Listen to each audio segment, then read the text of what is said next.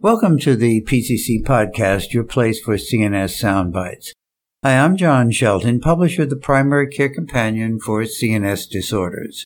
In this episode, I'll bring you up to date on the important peer-reviewed research and reviews from our latest issue. Let's get started. Psychostimulant use can be associated with the development of physical dependence during the course of use and with symptoms of withdrawal that include hypersomnia, increased appetite, and depressed mood when use ceases.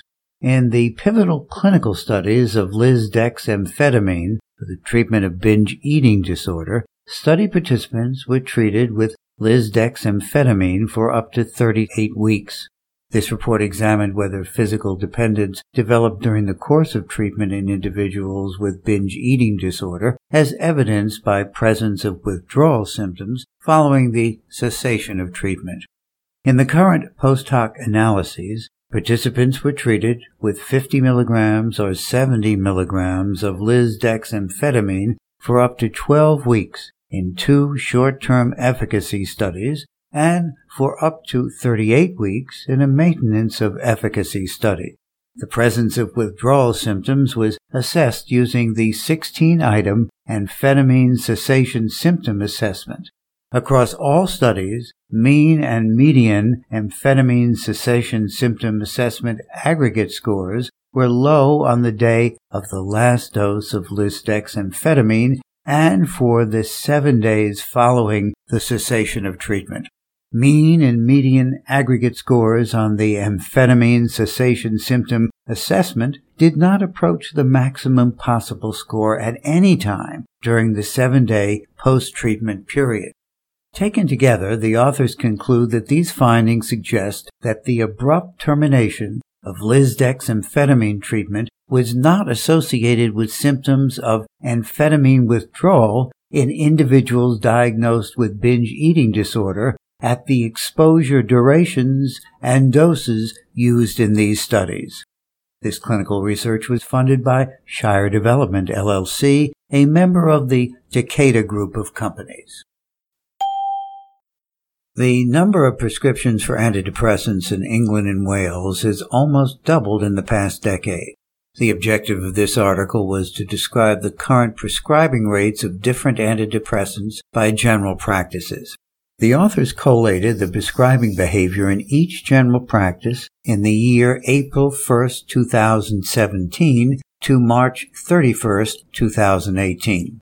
The monthly general practice prescribing data reports for medication prescribing for each British National Formulary Code in practice, as well as the prescriptions, quantity, and cost, were examined in relation to prescribing practice. The data show that 2.1 billion doses of antidepressant were prescribed to a total population of 52 million people. This equates to 11% of individuals taking one or more antidepressants on any day.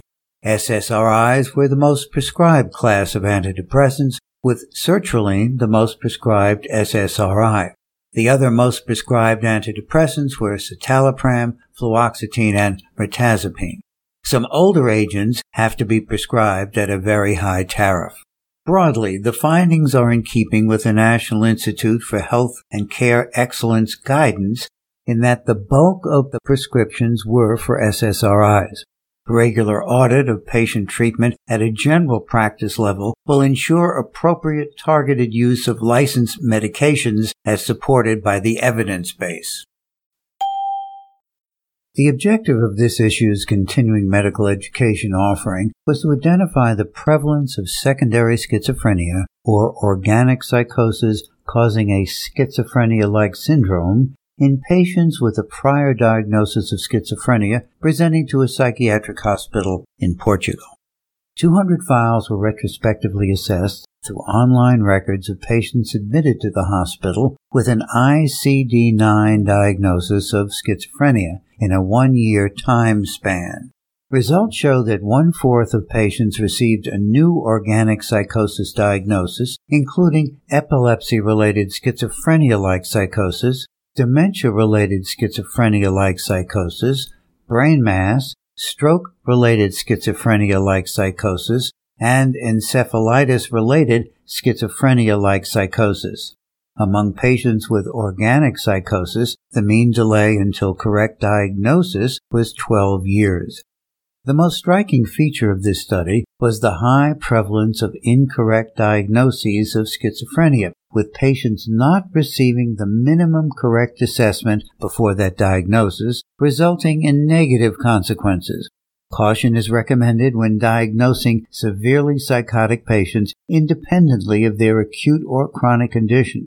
Clinicians should be aware that organic psychosis may cause secondary schizophrenia. Stigma in physicians' attitudes toward psychiatric patients has been reported as already present in medical school. This study examined the effect of a novel anti-stigma intervention curriculum in reducing stigma toward psychiatry among medical students. Medical students from eight hospitals in central Israel were divided into intervention and control arms. The students completed a 30 item attitudes toward psychiatry scale and the attitudes towards mental illness scale at psychiatry rotation onset and conclusion.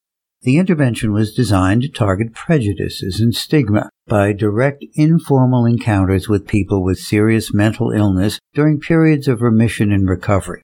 Supervised small group discussions followed these encounters to facilitate processing of thoughts and emotions that ensued and to discuss salient topics in psychiatry. Significant between group differences were found at endpoint for attitudes toward psychiatry and psychiatric patients. Although changing attitudes toward psychiatry as a career choice was not part of the intervention, a significant between group difference emerged by endpoint. The authors conclude that the combination of live social contacts and small group discussions is effective in reducing stigma in medical students' perceptions of people with mental illness and psychiatry. A reduction in stigma towards people with mental illness produced an improvement in students' attitudes towards psychiatry as a career choice.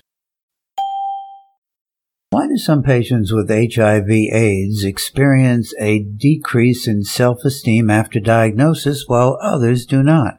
The authors of this article attempted to answer this question by investigating the self-esteem and defense mechanisms in HIV AIDS patients.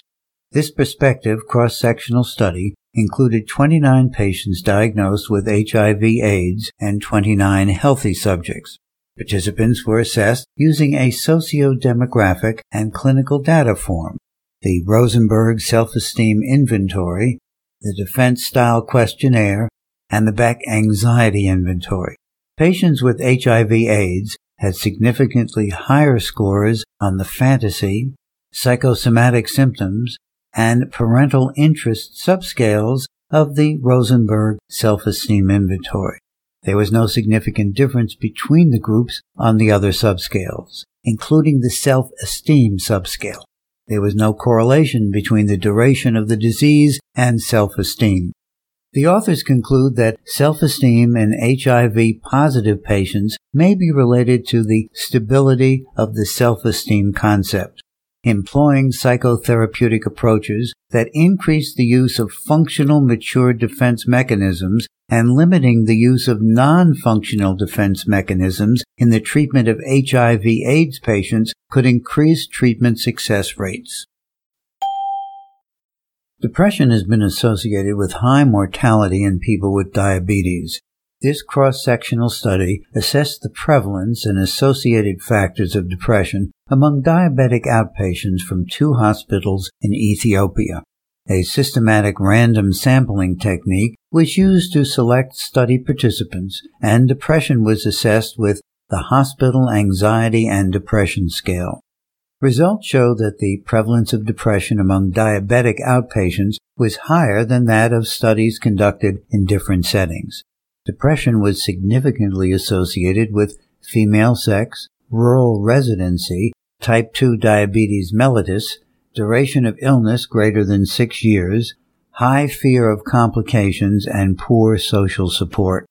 The authors conclude that generally their findings show a high prevalence of depression among diabetic outpatients in Ethiopia, which demands close monitoring and early appropriate management to prevent its progression to more chronic and severe forms.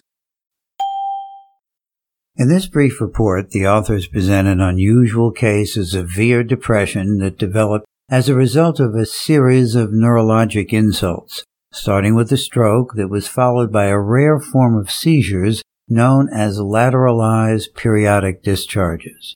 Additionally, the patient was also prescribed the anti-epileptic drug levetiracetam, which further complicated her psychiatric deterioration. Levetiracetam has gained popularity as an anticonvulsant due to several advantages, but it is important to note its well-established association with psychiatric decompensation. The authors caution providers to consider the psychiatric adverse effect profiles when choosing an anti-epileptic drug for a patient with depression. This case highlights the complex interplay of structural, electrophysiologic, and pharmacologic factors in the pathogenesis of post-stroke depression. Please visit us online at primarycarecompanion.com to find numerous case reports on a variety of topics. You can also browse interactive activities from our CME Institute. We update our website weekly with new postings, so there is always something new to explore. As an all electronic journal, PCC has an unlimited amount of space in which to publish articles and features. We welcome ideas that any of you may bring to our attention for we want to expand both the breadth and depth of our articles and specialty sections. Please take advantage of the open invitation to join many of your colleagues in submitting your research to PCC. We also ask that you keep us abreast of trends you see in your practice and topics that would be interesting to explore. Thanks for joining me for this summary of offerings in our current issue of the Primary Care Companion for CNS Disorders. This is John Shelton signing off. I hope you will join me for the next installment of the PCC podcast, your place for CNS soundbites.